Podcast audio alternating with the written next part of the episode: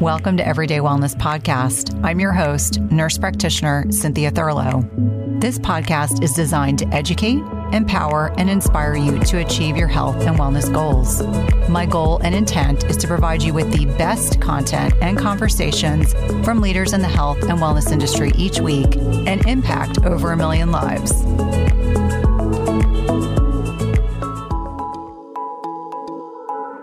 Today, I connected with Dr. Bill Schindler. He's the author of Eat Like a Human Nourishing Foods and Ancient Ways of Cooking to Revolutionize Your Health, and is an internationally known archaeologist, primitive technologist, and chef. He is also the co founder of Modern Stone Age Kitchen, and he's all about helping individuals understand ancestral approaches to maximizing safety, nutrient density, and bioavailability. Today, we dove deep into his background about what should we eat milestones with regard to ancestral health perspectives, the role of nutrient density, bioavailability, connection versus disconnection and technology and how it has impacted the way that we eat, the role of plant toxins, organ meats, dairy, and bug protein, amongst many other topics. I really loved his book, Eat Like a Human. You definitely want to check it out. I hope you enjoy this conversation as much as I did recording it. Well, I'm so excited to connect with you, Dr. Schindler, today to really dive into your work. I can tell you that I really enjoyed preparing for this podcast episode with you.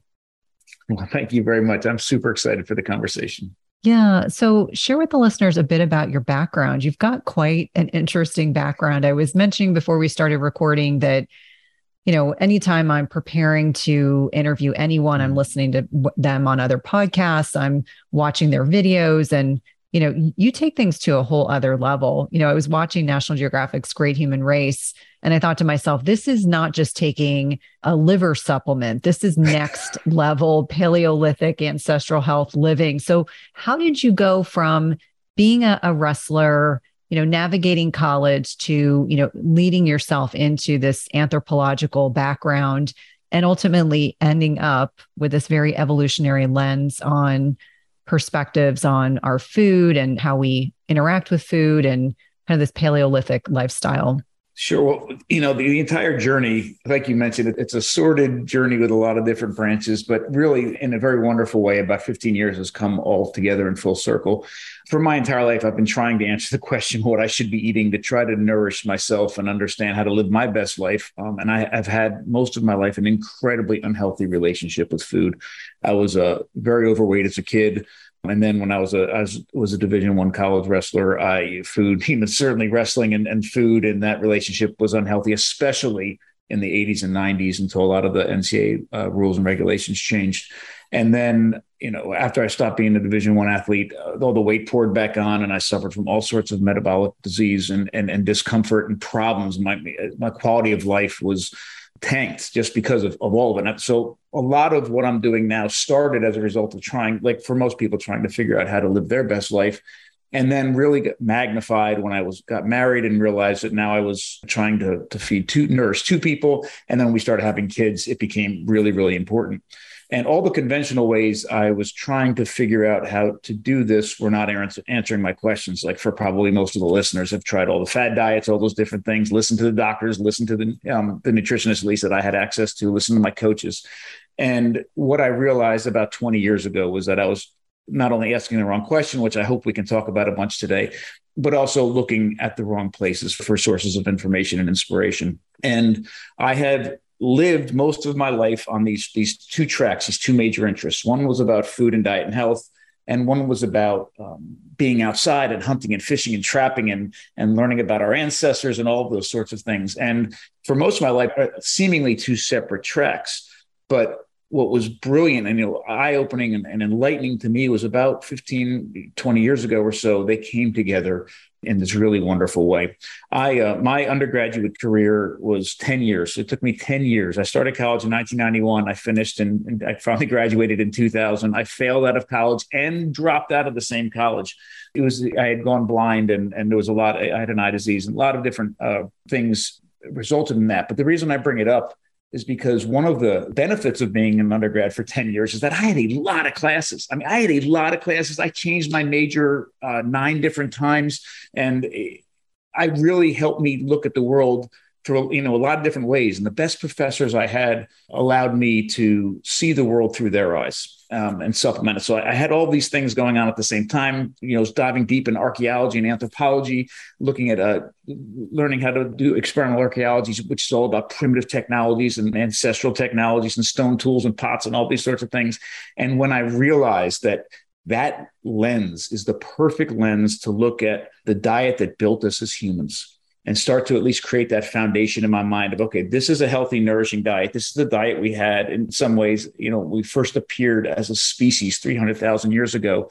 Then maybe there's some really good valuable information there that I can use to apply to my modern day life. I think it's really interesting because as you stated, you know, really looking at what should I eat has been the governing principle throughout this journey for you.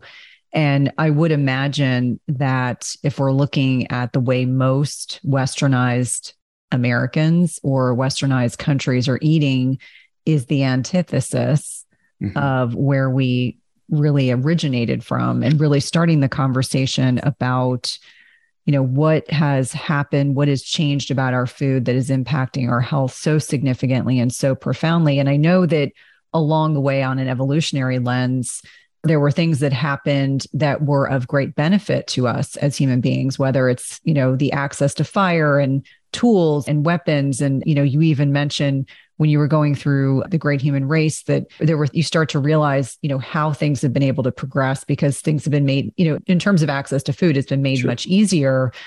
So let's kind of start there. What are some of the kind of big changes that you've been able to kind of look at as as having a, an enormous impact on the way that most of us have been eating. And i'm not just talking about the processed food industry but from a you know an anthropological perspective you know going from when we were out having to hunt our own food and capture things and went through periods of feast and famine through the kind of agricultural revolution to where we are today what are some of the big milestones that have impacted the way we eat now and there's a couple of very important milestones that i think can help put all this in perspective and context very quickly. So thank, thanks for the opportunity to, for me to lay this out. One thing we have to remember is, first off, the food and nutrition that we were getting throughout our ancestral dietary past helped support massive body and brain growth and at some levels later on population growth and all these wonderful things but it didn't kickstart it. It wasn't the thing that made our brains grow. There were a lot of, and we're not really actually sure what those mechanisms are that pushed our bodies and our brains to grow. But the part when we think about food and ancestral diets, we have to realize is whatever that mechanism was was happening. And there's a couple, you know, ideas about what those were. But without that incredible nutrition, and I mean incredible in both nutrient density ways and also in bioavailability ways, we wouldn't have been able to support that massive body and brain growth. So looking at that diet is incredible. What that diet was like and that dietary change is incredibly important. Also, the role of technology in making food nutrient dense, bioavailable, and safe is inseparable from any understanding of our ancestral uh, dietary past. So there's going to be a piece of that in this next uh, com- uh, what I'm going to lay out. And third, I really there's three points, not just two, is at an entirely different level, not just the biological, you know, meeting our biological needs through these increasingly nutrient dense, bioavailable, and safe diets, but from completely different but equally important level there's um, a level of connection that comes through with the way that we dealt with our food for millions of years and a level of disconnect that really starts with the agricultural revolution that results in where we are today even having to sit here and talk about what a proper diet is and try to you know help other people understand. This was never a question in the past. We are the only species on the planet that hires other people to tell us how we should be eating.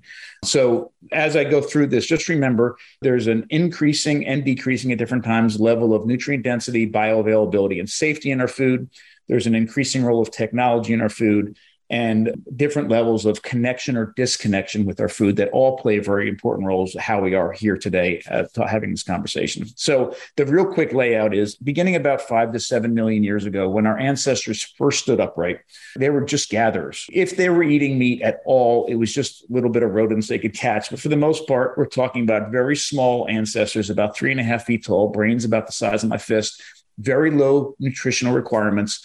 And they were eating hyper seasonally and hyper locally what they could collect with just their fingers and their teeth. So they were herbivores, they were frugivores, and they were insectivores. Of the three parts of their diets, the insects were by far the most nutrient dense, bioavailable part of that diet. But they were eating some plants. But remember, they had no technology to detoxify those plants or to access the nutrients in those plants. They had to rely solely on their digestive system. So the food they could get from them and the um, diversity of what they could get from their environment at that time was incredibly low. The biggest change happens at about three and a half million years ago when our ancestors first created a stone tool. And that was, and it doesn't seem like much. And if I showed you how to do it, it like takes less than a second to make this tool. But it was the first, when they struck these two rocks together and created a razor sharp edge, an edge that is more durable and sharper than anything on their bodies, they could interact with the outside world in a completely different way. They didn't have to rely solely on, you know, what they had anatomically. They can now make tools to do other things they couldn't do before. And what they did with that tool, what three and a half million years ago, was they started butchering, they started scavenging. So we went at, from five to seven million years ago, we were gatherers, to three and a half million years ago, we were scavenger gatherers. And the food they had access to at that time, and this is one of the most important things I think we need to, to understand, is that they started to introduce flesh or meat into their diets at three and a half million years ago. They were scavenging the kills that were made by other predators on the savannah at that time when a predator, and I don't know how many people listening have watched like uh, you know Audubon Society sort of things on TV or whatever, but if you've ever really seen what happens when a predator takes down their prey on the savannah, it's not they don't kill it and then just start dining on the flesh. They kill it, they rip it open, and they start dining on the most nutrient dense bioavailable parts of that animal, and that's the blood, the fat, and the organs. And they typically will gorge themselves like we do at Thanksgiving, and then go off and sleep on the couch. They go and sleep on a rock digest that meal. And while they're digesting that meal, that huge carcass is sitting there on the savannah. And it's the perfect opportunity for scavengers that are physically designed to go in and scavenge the meat. They have the right claws, they have the right teeth, they have the right digestive tract to take the flesh off before that predator comes back to finish its meal. Well, now our ancestors at that time, armed with these stone tools, can run in there alongside the ancestors to modern day hyenas and modern day buzzards, hack off pieces of meat and bring them back to safety and eat with you know the rest of, of their group. So they started introducing meat and a little bit of marrow at this time. We know that because we've seen the tools. We know that because we've seen the bones that have evidence of butchering marks on them made by these tools. We don't know how much meat's getting into their diet. But what's very interesting is at this time, you'd think, oh my gosh, all of a sudden they have access to all this meat. They're going to jump in body size, they're going to jump in brain size, and they don't. Well, not in a very significant way. Their brains get a little bit bigger, their bodies get a little bit bigger. But it isn't until two million years ago, where we see the introduction of two very important technologies, transformative technologies, um, that we see major change. One is the introduction of fire, and the other is the introduction of hunting technologies. And so we go from gatherers to scavenger gatherers to now we're finally hunter gatherers. And the difference between hunter gatherers and scavenger gatherers is that if you're the hunter, you're the predator, you have first access to any part of that animal you want. So the blood, the fat, and the organs, the most nutrient dense bioavailable parts of that animal, are now accessible to our ancestors because we're the ones taking that animal down. So that coupled with fire helped support the biggest jump in body and brain growth in our ancestral past. In fact, we jumped to almost modern day proportions in body and brain size. From that point forward, we just increase in our technologies. They just get so much better. We're hunting better, we're trapping better, we're fishing better, we're collecting better, we're detoxifying plants better. We're starting to do things like fermentation. All these things that we're doing help us uh, access increasingly diverse nutrients from our environment and then take those resources and turn them into their safest and most nutrient dense forms and bioavailable forms. And this continues until about 300,000 years ago, modern day Homo sapiens first appear on the planet, us. And then the next biggest change happens it's somewhere between 10 to 15,000 years ago at the beginning of the agricultural revolution. Massive change happens around the world. One is we go from eating dozens of animals in a given year and all different parts of those animals and hundreds of different plants and all different parts of those plants to a diet based on one or two annual grasses depending on where you are in the world. It could be rice it could be barley it could be maize you know whatever it is we're almost always focused on an annual grass the diversity in the diet goes down, the nutrient density in the diet goes down, the bioavailability in the diet goes down, and the food safety goes down. I mean, just think about the lectins and all the toxins that are coming in from focusing on grass seeds.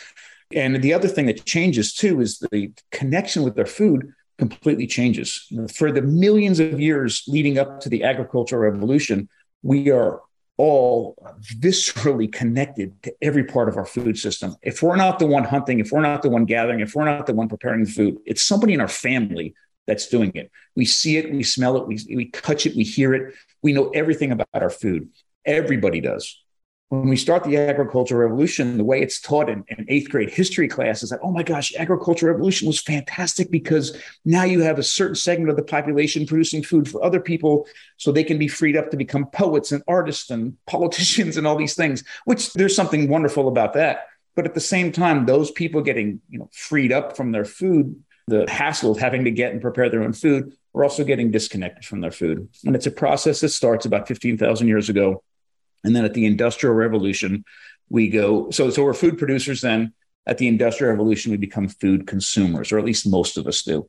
Most of us are severely disconnected, you know, uh, from our food system, where our food comes from, how it's grown, how it's prepared, how it's shipped, how, you know, everything up to where it, how it gets on the grocery store shelf.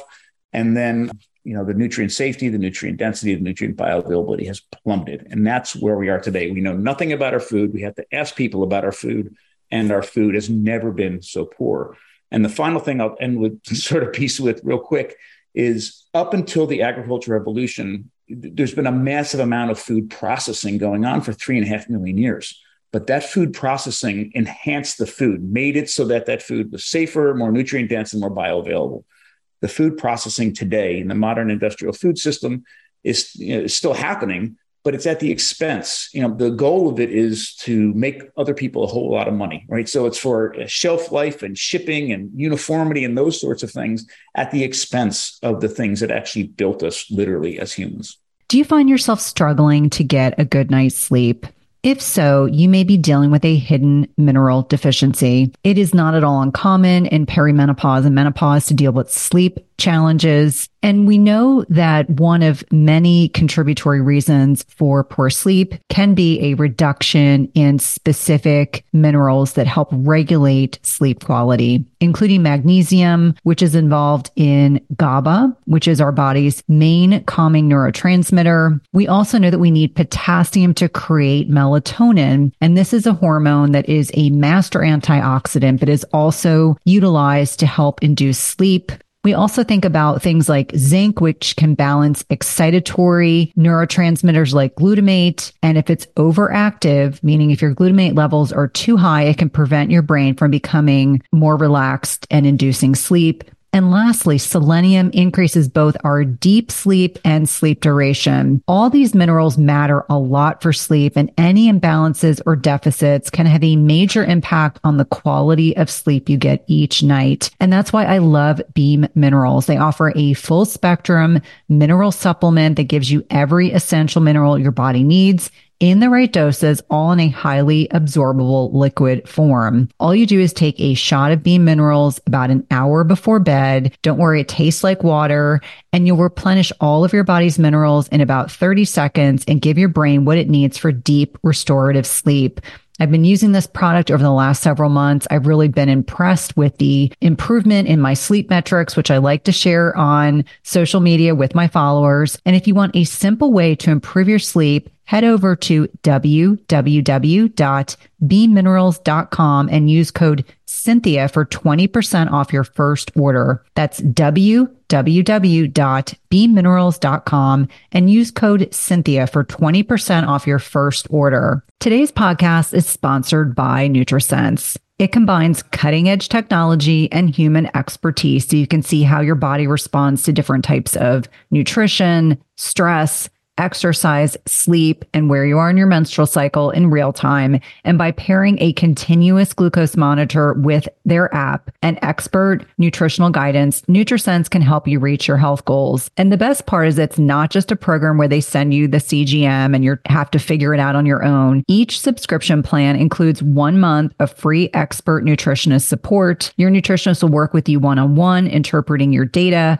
and providing customized advice to help you reach your health goals. The last time I had my CGM on, my registered dietitian and I troubleshooted over some specific concerns that I had. And whether you're aiming to lose weight, stabilize your energy, or just feel better overall, NutriSense offers the guidance and support you need. And lasting sustainable change takes time and can be achieved through a longer term subscription. That's why I encourage my patients and clients to consider three, six, or 12 month subscriptions where it's actually less expensive and allows you to not only achieve your goals, but also to ensure that you stick to your healthy lifestyle for the long term. As I've mentioned before, I have found the CGMs I've used through NutriSense to be incredibly insightful, specifically to carbohydrate tolerance. I would not have known that plantains spiked my blood sugar without this information. It's also been hugely helpful for tailoring to workouts and sleep quality. And so for me, even though I am metabolically healthy, I find the insights to be particularly helpful to tailor my lifestyle changes to my blood sugar. Visit nutrisense.io slash EWP and use the code E WP for $30 off plus one month of free nutritionist support. Be sure to let them know you're a listener of the Everyday Wellness podcast when they ask you how you heard about them. This is one of my favorite ways to take care of my health and one of my top recommendations for all of my patients and clients. I think it's really interesting because we forget that this evolution, although it has allowed us to be able to have access to food or food like substances 24 7, has really evolved to a state where I would imagine the average person really doesn't know where their meat comes from. They have no sense of where their fruits and vegetables come from. They're eating you know, fruits and vegetables that are out of season year round, which again impacts nutrient density. You're probably eating berries that have been shipped from South America mm-hmm. to the United States, which means they've lost a lot of nutrient density. But one particular thing that you touched on that I think for a lot of listeners is perhaps something that they haven't heard a lot about on this podcast is when we're talking about plant toxins.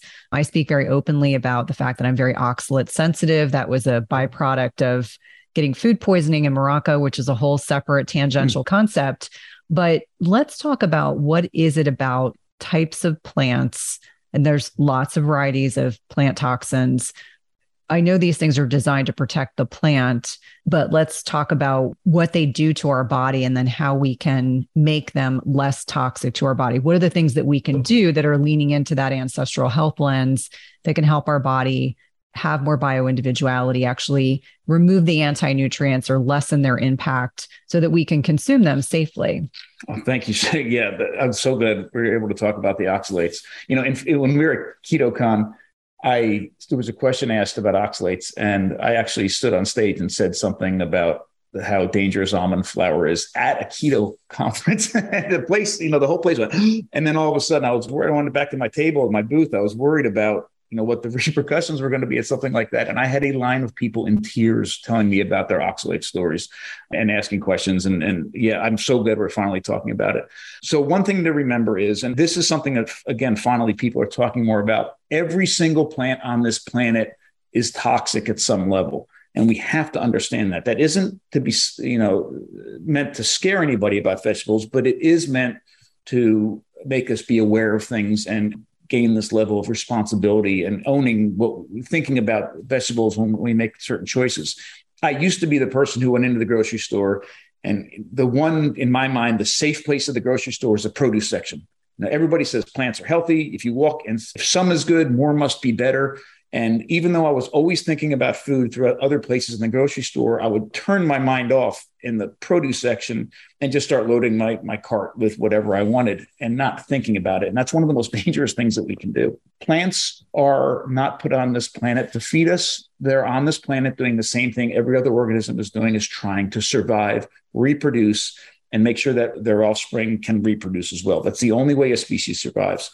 We, other animals, other organisms can do it through all sorts of different defense mechanisms. But since plants can't move, they're doing it through chemical and biological warfare. They're creating chemicals. And what we also have to remember is any sort of production of what we call these allelochemicals, you know, these toxins, it's not just happening for no reason at all. I mean, it's nutritionally expensive. It's energy expensive for those plants to produce these allelochemicals. There are reasons for them.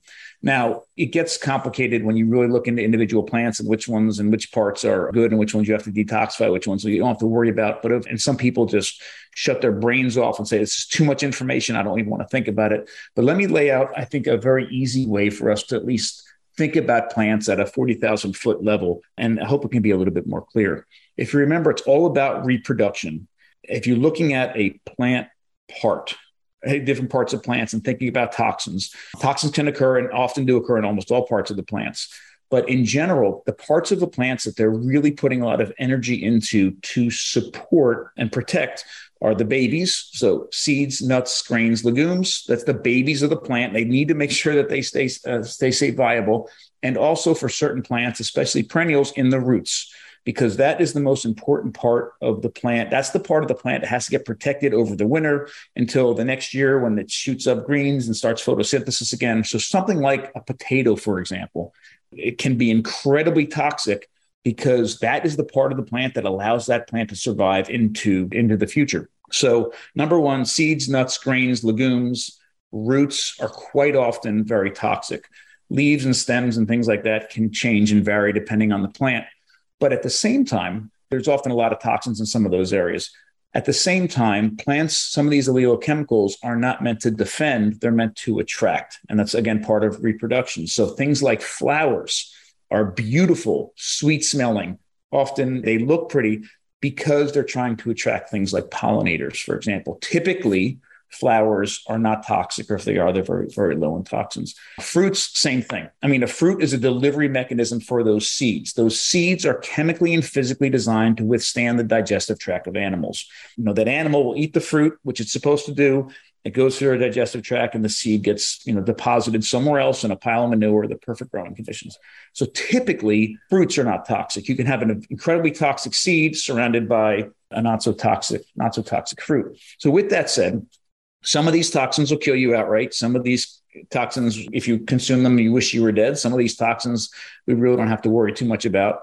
And a whole lot of toxins, which are the ones that I'm mostly worried about, are the ones that build up over time and can cause havoc weeks, months, years, decades later, like oxalates. And the pro- one of the biggest issues with oxalates to me are that you don't eat it and then the next day feel something. You eat it and you eat it and you eat it, and it's a part of your diet. And then five, six, seven, eight years down the road, you start having issues. And to even suggest that this food is causing you a problem is so hard for our minds to make that connection. If we ate it and got sick an hour later, oh, that makes sense. If we ate it and got sick 10 years later, it's hard to think about it. The cool thing with most, with many plant toxins is that because our ancestors and indigenous and traditional groups all over the world have formed long-standing relationships with many of these plants, they've devised ways to detoxify them.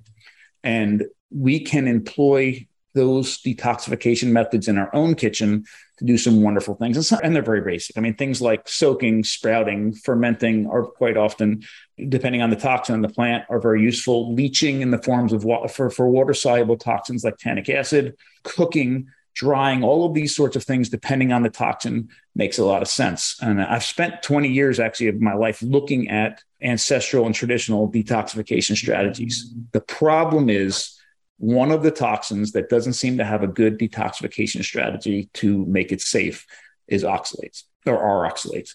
There's a little bit of suggestions that fermentation can help, but not at any meaningful level. So, as far as I'm concerned, oxalates are something that we need to pay attention to. We need to understand what plants have them in very high levels. Think about maybe not including those in our diets or, or, mitig- or eating them in certain quantities. And the other problem with that disconnection is that, and the way the modern food industry has worked, is that we have taken away what I like to call limiting mechanisms right? So, for example, spinach, one of the highest oxalate containing plants in, in the grocery store, if you ate spinach for the two weeks out of the year that it actually would grow in your area, you're probably not going to have a problem. But we've labeled it a superfood. We've made it incredibly affordable. We have it in the grocery store 365 days out of the year. So the fact that it has no season any longer to it, and the fact that it's cheap, and the fact that we consider it this amazing food, now we don't have those limiting mechanisms that would have kept it at a certain level in our diet. Same thing with nuts. I mean, if, if you went, uh, almonds are one of the highest nuts in the grocery store. If I said to you, go find an almond tree, get the almonds, you know, take the holes off, shell them, collect all the nuts, and then eat what you have, you're going to spend hours and you're going to get a handful of nuts. Not a huge big deal, but now we have them, in, you know, we've labeled them a superfood. We put them in big box stores like Costco. They're $10 for a huge bag of already shelled nuts and then all of a sudden there's nothing limiting it. So a lot of the problems that we have now with things like plant toxins are problems that we've created because we've made we've taken away a lot of those limiting mechanisms. I think that's such an important point. And I also think about a few years ago, it was the celery juice craze. And I would have patients telling me, my mother, my brother, my best friend love celery juice. I drink it and I feel terrible. And I always reminded them, yeah, it has some anti inflammatory properties. But if you're sensitive to oxalates or you're sensitive, you know, I think kale's another good example. In fact, mm-hmm. Terry Cochran calls kale killer kale. And I just kind of keep that in my the background in my mind because if you look microscopically at oxalates, like under, if you plate them and you look at them, they look like little crystals. And is it any wonder that people get significant side effects. I think about almond flour crackers and a lot of, as you appropriately said, low carb, keto, you know, snack foods. And people are like, I need a cracker. And so they lean into the almond flour crackers and they wonder why they're feeling poorly. So just really making those connections, I think is is really powerful. And it's interesting in your book, you talk a little bit about, you know, as an example, according to a 2007 report by the Organic Center, America's unwavering emphasis on crop yields has resulted in a steady decline in crops' nutritional value. So, not only mm-hmm. are these plant toxins potentially harmful in the right amount at the right time, but also understanding that there is a very calculated focus by the processed food industry and the USDA to really encourage farmers to grow more and more and more of these types of foods. Yeah, 100%. And we have to also remember the, these plant toxins are there to protect the plant. And what we've done, real quick, one of the reasons I love, I've been giving foraging tours for actually like 30, 30 something years at this point. And I love for, even though we, I don't eat a whole lot of plants, and the ones I do, I'm very careful about and I process them in a certain way. I love foraging tours because it is an awesome opportunity to take people and connect them, not only the environment they see every day, but also with plants growing in, in their sort of natural environment and defending themselves with what they already have. And what we've done since the beginning of the agricultural revolution is breed plants for certain traits or qualities that we as humans want larger fruits, easier to harvest grain seed, something like this. But we're also, in many cases, just as a result of it, lessening some of their own defense mechanisms. Now, the plants still have those toxins in the grocery store, but as we're doing that, we're making them dependent on us and dependent on all sorts of chemicals and things that we have to start adding. So we're artificially putting back into onto those plants um, things to allow them to protect themselves, and that's we're, we're destroying the environment through it. I mean, it's a lose lose situation, certainly all the way around. The other you know thing I'd like to mention real quick with the oxalates is if you're really wondering if this is a real thing like you mentioned, look it up online and look at a microscopic picture of those. Some of those look like little crisp little shards of glass that'll hurt you. Look up calcium oxalate raphides. I mean, this is even worse. These are a version of them that microscopically look like a bundle of needles with points on both ends.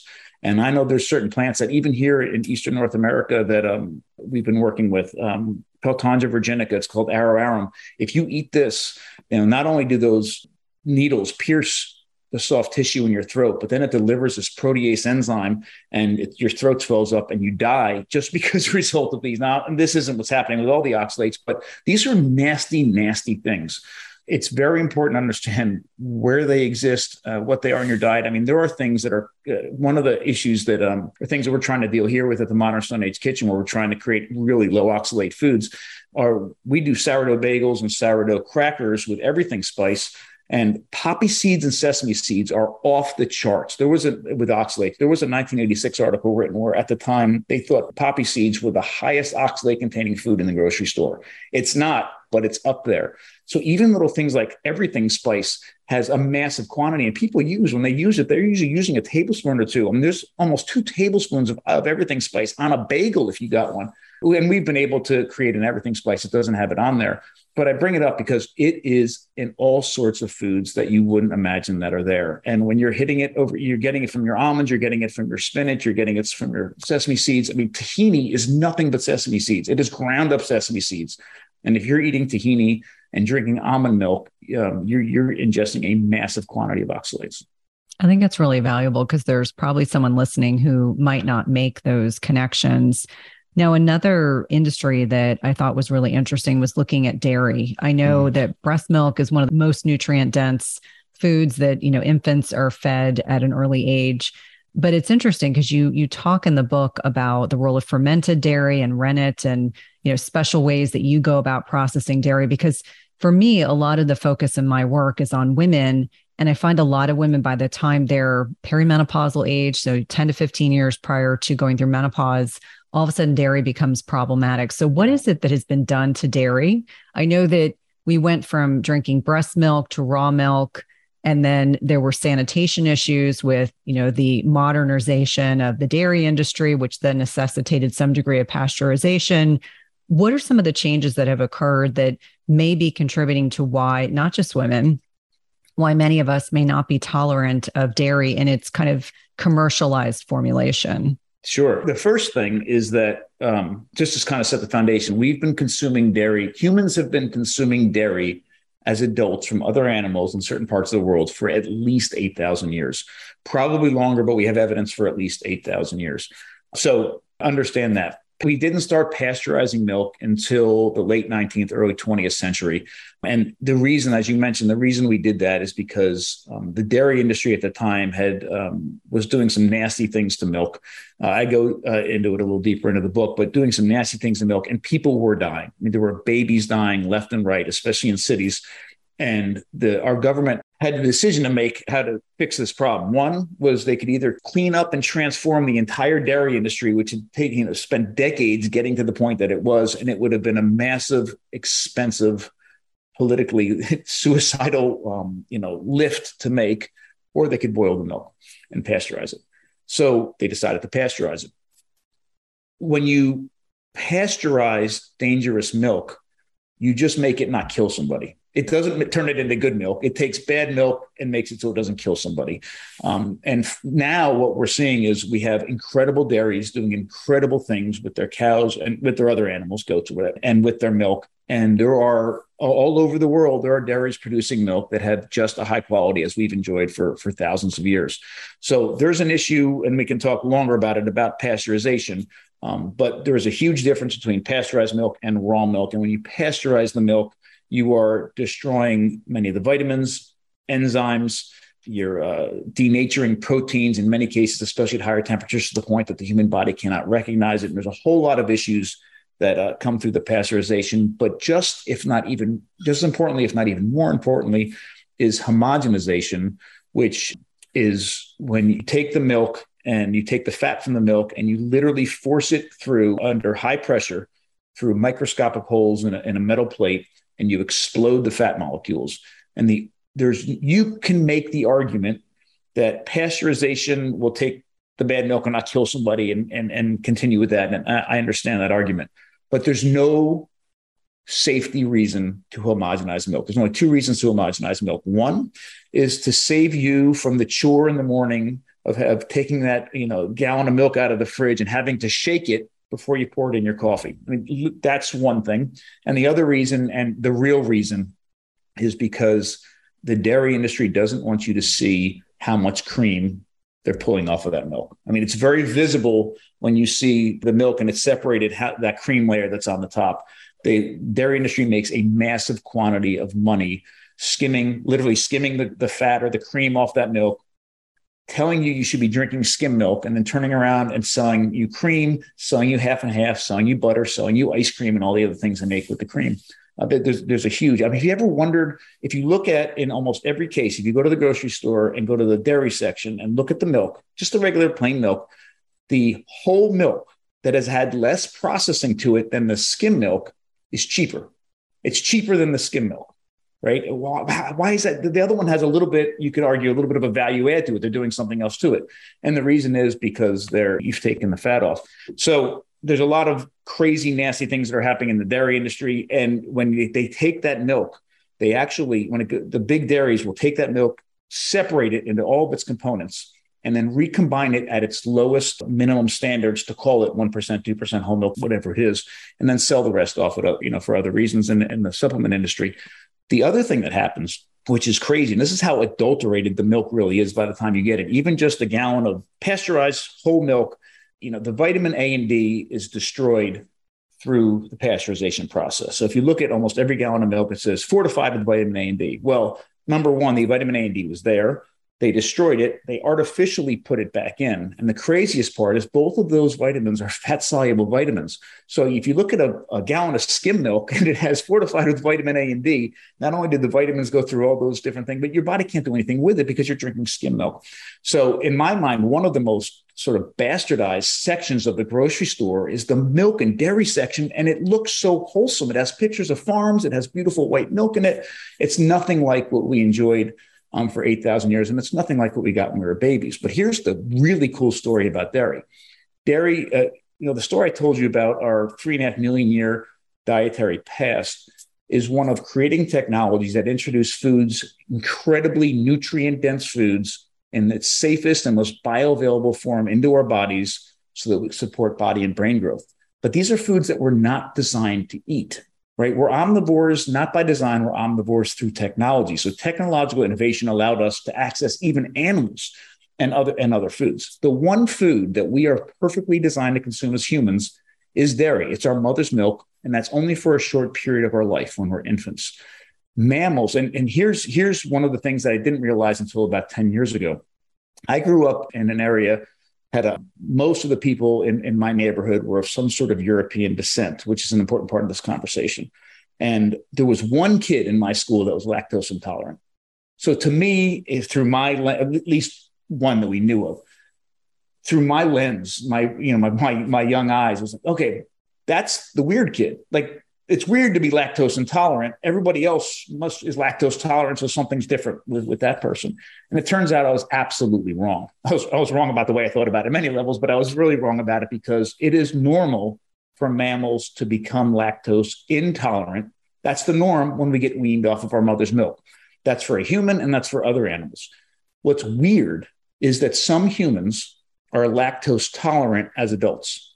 And, it, and what's happened is in, in several places in Europe and in several places in Africa, populations, communities that were um, really reliant on dairy as adults for a very long time, I mean, thousands of years, they developed independent genetic mutations that allowed their bodies to produce lactase into adulthood. So that's the enzyme that, that breaks down lactose. So even today, 60% of modern humans around the world are lactose intolerant. Only 40% of us are lactose tolerant the geographic distribution that's really interesting here. Somewhere like Ireland is almost 100% lactose tolerant. They've had dairy in their diets for such a long period of time. Most Native Americans are completely lactose intolerant. They've never had dairy after, after being infants. So raw milk is great. And um, I, I, just spoke um, at the Weston A. Price conference this past weekend, and um, you know they're one of the largest um, supporters of raw milk around the world. Um, and we talk a lot about raw milk. But one thing, and I'll, I'll give a very quick story, I'll, I'll, do it very quickly, but it's important for us to understand what we have to do to the milk to replicate what happens when we're babies. When we're babies and we're drinking milk from our mothers, um, there's a couple of key things that are very important. One is that milk in our mothers is teeming with live bacteria. It's already in the process of fermentation and it's at body temperature. The bacteria that's in that milk have, you know, through millions of years of evolution, are, are the right ones that work at that temperature. So when we drink from our mothers, we're getting this, this probiotic rich, completely alive food at the right temperature coming into our bodies, already in the process of fermentation. And our bodies are producing the right kinds of enzymes to digest that milk properly and get the nutrients from it. So lipase is uh, an enzyme that breaks down the fat. So we, we have that. Lactase is the enzyme that breaks down the sugars all mammals produce some sort of a chymosin or chymosin like enzyme that does things to the proteins. And what it does, in humans too, which is not called chymosin for humans, it messes up the, or does something to the proteins that coagulates the milk. And the reason that happens is because if we're doing nothing but drinking a liquid, the liquids pass through our digestive tract way too quickly for it to break down properly, chemically and physically break down. And it doesn't sit long enough in our intestines for the nutrients to be absorbed. So nature's figured out we're going to slow it down. And that's, you know, turns it into this semi-solid substance in our stomachs, in our stomachs that can then physically break it down and chemically break it down. And then it moves into our small intestines and the nutrients are in the right state to, and it sits there long enough for it to be absorbed. That enzyme, chymosin, in the cheese making world is known as rennet. So, and also when it's sitting in our stomach, it's also fermenting because it's sitting there longer. So, when we make kefir or yogurt or clabber or a real cheese, we are actually replicating that process that took place in our stomachs when we were infants to properly digest that milk.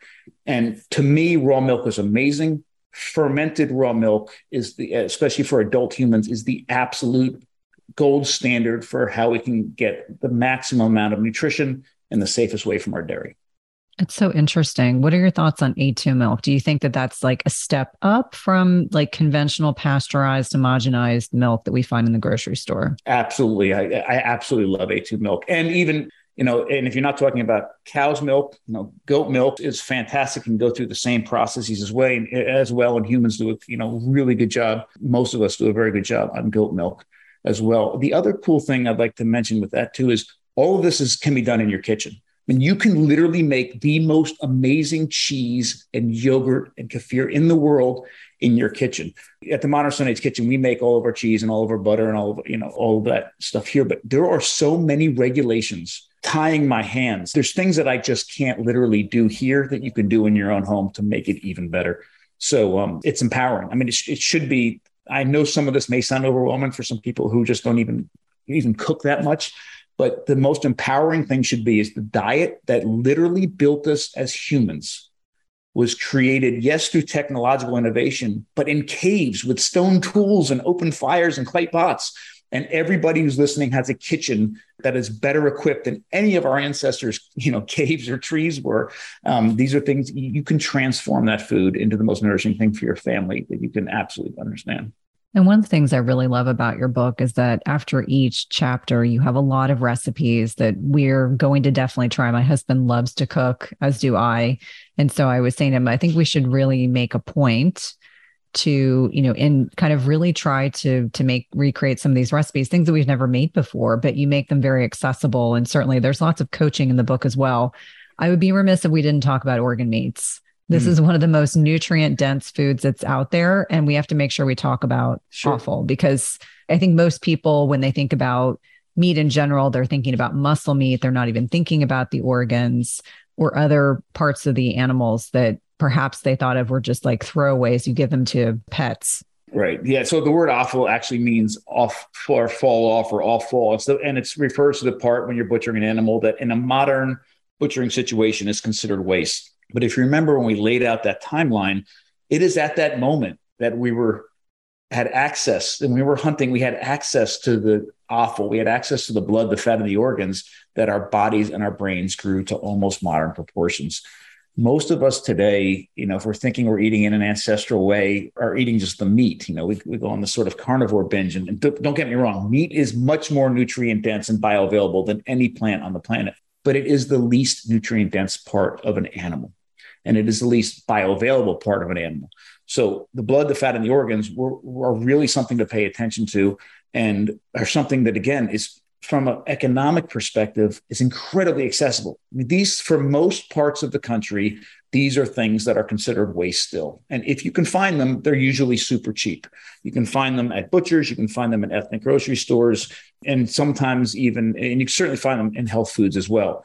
And what I'm talking about are things like, first of all, obviously, high quality animal fat is fantastic, but liver and it doesn't just stop at liver. There's been a huge, for a lot of different reasons, people are becoming much more aware of liver recently, especially in, on social media.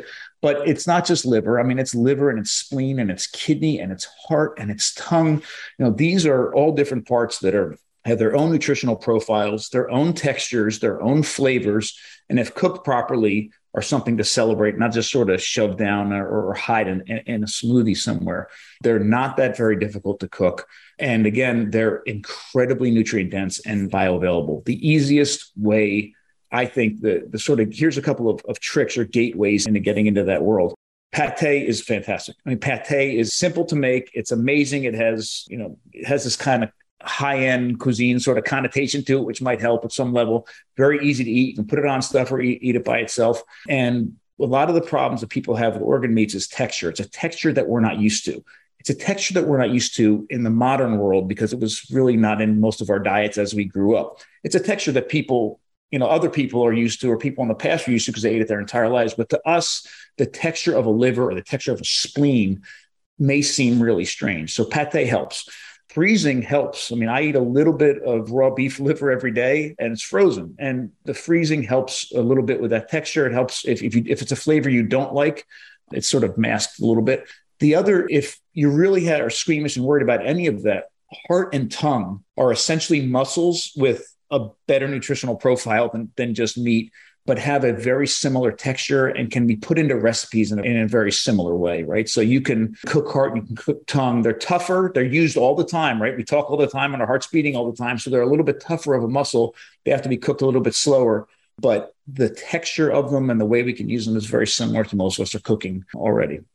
At some point, we've all been sold a big fat lie. It's called the protein misconception. So starting in the 1980s, we all believed that more protein equated to more muscle growth. And I'm here to tell you it's a big misconception. This has a great deal to do that our body can only absorb protein that's broken down into smaller building blocks called amino acids. It doesn't matter if you're consuming 30 grams of protein or 300 grams of protein. If you don't have a sufficient supply of enzymes to digest the protein, your muscles will ultimately be unable to use these as vital building blocks. That's why it's crucial you take a high quality digestive enzyme. The one I trust and use myself is called Masszymes by Bioptimizers. Masszymes is a full spectrum enzyme formula with more protease than any other commercially available product product with five different forms of protease. Plus, it contains all the other key enzymes you need for optimal digestion. If you're experiencing bloating, gas, or digestive distress, a contributing factor can be that your body is no longer producing as much digestive enzymes. And you can try Masszymes today risk-free. They have a 365 day full money back guarantee and is the gold standard in the industry. Go to bioptimizers.com com slash Cynthia. That's B-I-O-P-T-I-M-I-Z-E-R-S dot com slash Cynthia and use promo code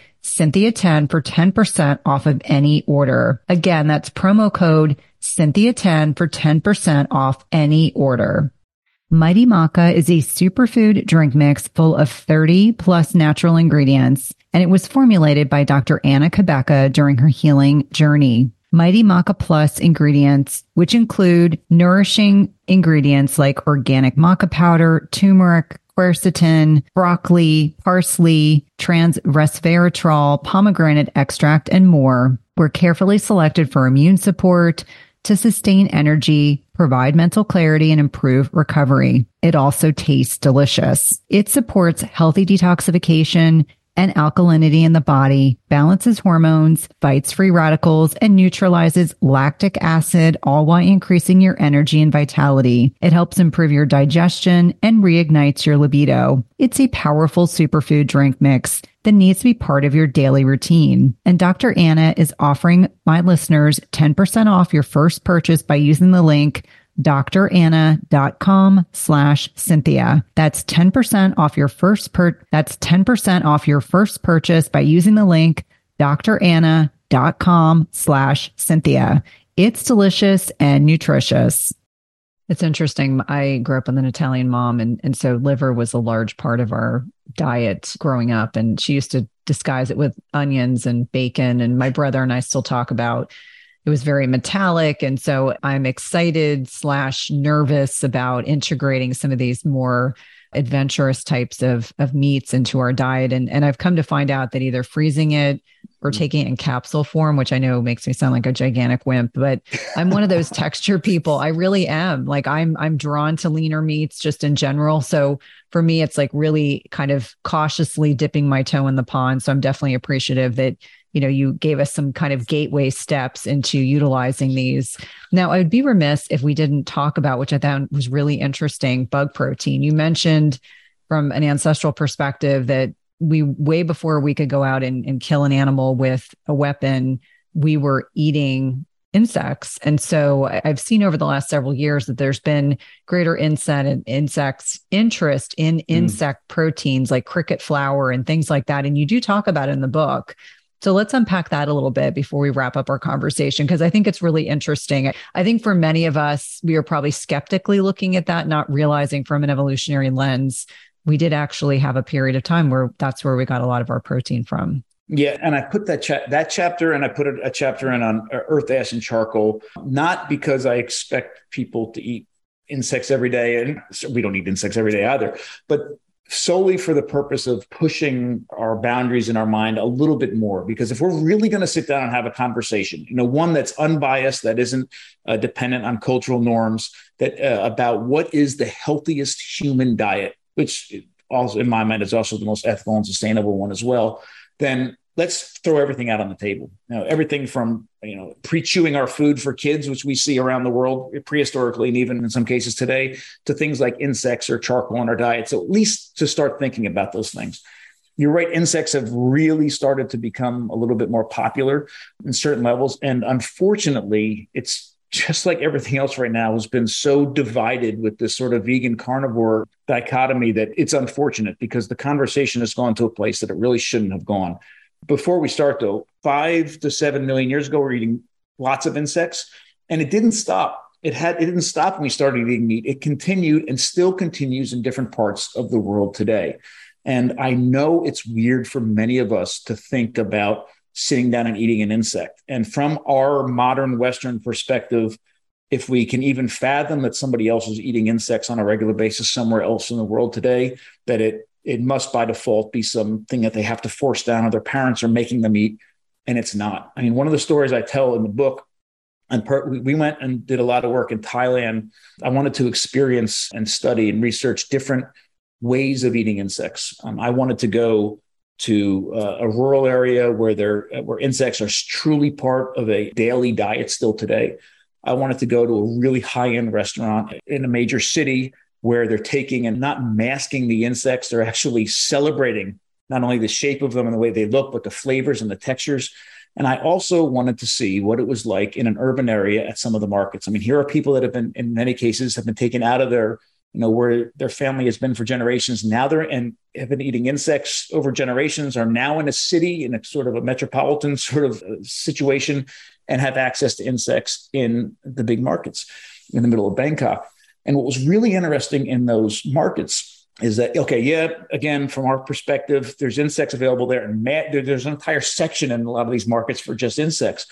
If we see, you know, for a lot of people I talk to, yeah, they're going to be eating insects there, but it's because that's you know the people that are eating insects, maybe that's all they can afford, and it's not the case at all. In fact, I saw people, many people would go through and get all the meats and, and, and all the other vegetables, all the other things that they wanted. So they certainly could afford everything that was in that market. They were laden with bags. And then they would hit the insect section. They'd load up on the insects with smiles on their face and bring them back. And that was a part of it, continues to be a part of their diet. For us, we have this cultural blockage, but we have to remember the same people who are uh, who would never put a, a cricket on their plate are sitting there eating lobster and paying a lot of money for it. I mean, the, the, the insects in the ocean are the same. You know, if you think about what a crab looks like, what a lobster looks like, it is an insect, but it's living in, in the ocean. So, from that perspective, insects are, first of all, they're incredibly nutritious. Uh, compared to plants, they're very bioavailable. And depending on how you deal with them, they can be really, really tasty. I'm telling you, we've even eaten insects all over the world and they can be incredibly, incredibly tasty. The problem today is, and where the conversation has gone, is that it's become this sort of anti, it's perceived as this sort of anti meat agenda that, oh, we should be eating, Now, crickets and insects in general are incredibly sustainable to grow to create a certain amount of, of nutrients as the end product with a very little amount of waste. That's absolutely true. From my perspective, animals in our diets, including animals in our diets, especially the blood, the fat, and the organs, is what literally helped make us human. Blood, fat, organs, and meat is the most nutrient dense bioavailable food on the planet. Next in line to me would be insects. And then, you know, next in line would be, you know, certainly fruits and vegetables and things. So to me, a diet that highlights animals, includes some insects, and includes the right kinds of plants that are processed in the right way and included in our diet the right way is the ideal, most amazing diet. But the conversation has gone to either insects or meat. So you see a lot of the carnivore people with, with a large platform you know, suggesting that you know insects shouldn't be a part of our diet, and I think they actually very they can be, and in many ways should be, but not at the expense of meat.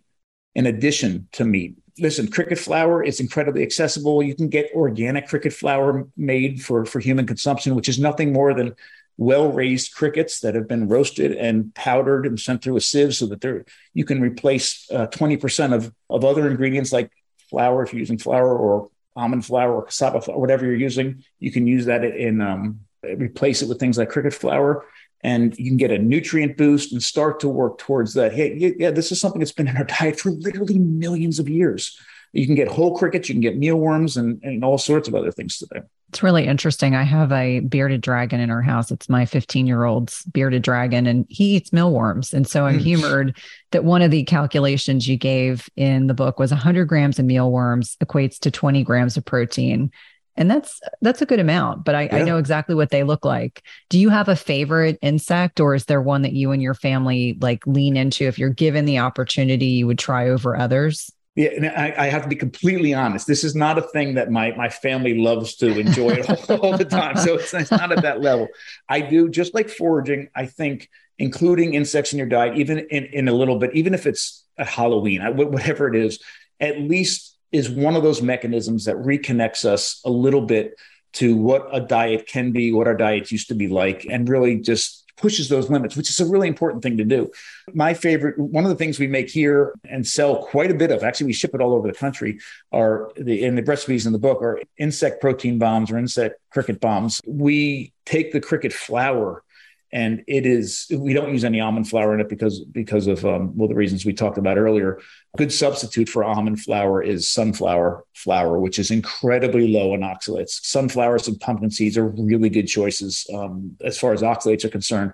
But we make a really cool um, kind of protein bomb uh, out of the crickets that I haven't had anybody not like them. So for a kid, you know, that's if you're looking for something for Halloween, make these, and you know, kind of you can exasperate the, the insect part of it. They do. My kids do enjoy that, but they're not eating insects on a regular basis well, I could definitely enjoy connecting with you for hours. Obviously, I have four pages of, of prep just from reading your book. Your book, Eat Like a Human. Dr. Schindler, let my listeners know how to connect with you, how to get your book, how to connect with you at Modern Stone Age Kitchen, which we live in an adjacent state. And I'm already thinking of some ideas that you know, my husband would probably really love going there and, and checking out the work that you're doing. Oh, we would love to have you here. Let me know, please. Yeah, so Eat Like a Human, uh, you can get it print, audio, digital on any of the major book suppliers online. Or if you ordered it, it's the same price. You can order through our website. I'm happy to sign it and ship it out to you. Um, and you can find us at eatlikeahuman.com and at modernstoneagekitchen.com. So the you can get the book at, at either one of those places my family and I are passionate about empowering people to uh, nourish themselves and their families in, in, every way possible. So we have two different entities here in Chestertown, Maryland. We're on the Eastern Shore of Maryland. Uh, one is the Modern Stone Age Kitchen, where we've literally taken that book and put it into practice. So it's a restaurant, quasi growth. There's a little bit of takeaway goods as well, but everything that we do, everything in house, there's no two ingredients put together outside of these walls. We make all the butter, all the cheese, all we in house butchering, all sourdough. And there's no refined sugar. There are no industrial nut and seed oils. We only fry in animal fat. And we do things like nixtamalized maize and sourdough breads to the exclusion of, of all the of all the fast food processing. So please come visit us here. And we also have a nonprofit called the Eastern Shore Food Lab which is where all of our research and education is, funneled through. So we have upstairs, we have this gorgeous teaching kitchen, and we run classes on everything from home butchering to cheese making to fermented vegetables, and, and the list goes on. So you can find out all of those all about all that online, and you can follow us at, at Dr. Bill Schindler and at Modern Stone Age Kitchen. Well, it's been such a pleasure connecting with you. I'll definitely have to have you back. I really enjoyed reading your book. And as listeners know, I'm a prodigious reader but I found it really, really helpful and incredibly enlightening in a very accessible way. It's not designed to to scare people. It's really just helping to educate people and inspire them to get reconnected with their roots. Thank you so very much. It's great to talk with you. If you love this podcast episode, please leave a rating and review, subscribe, and tell a friend.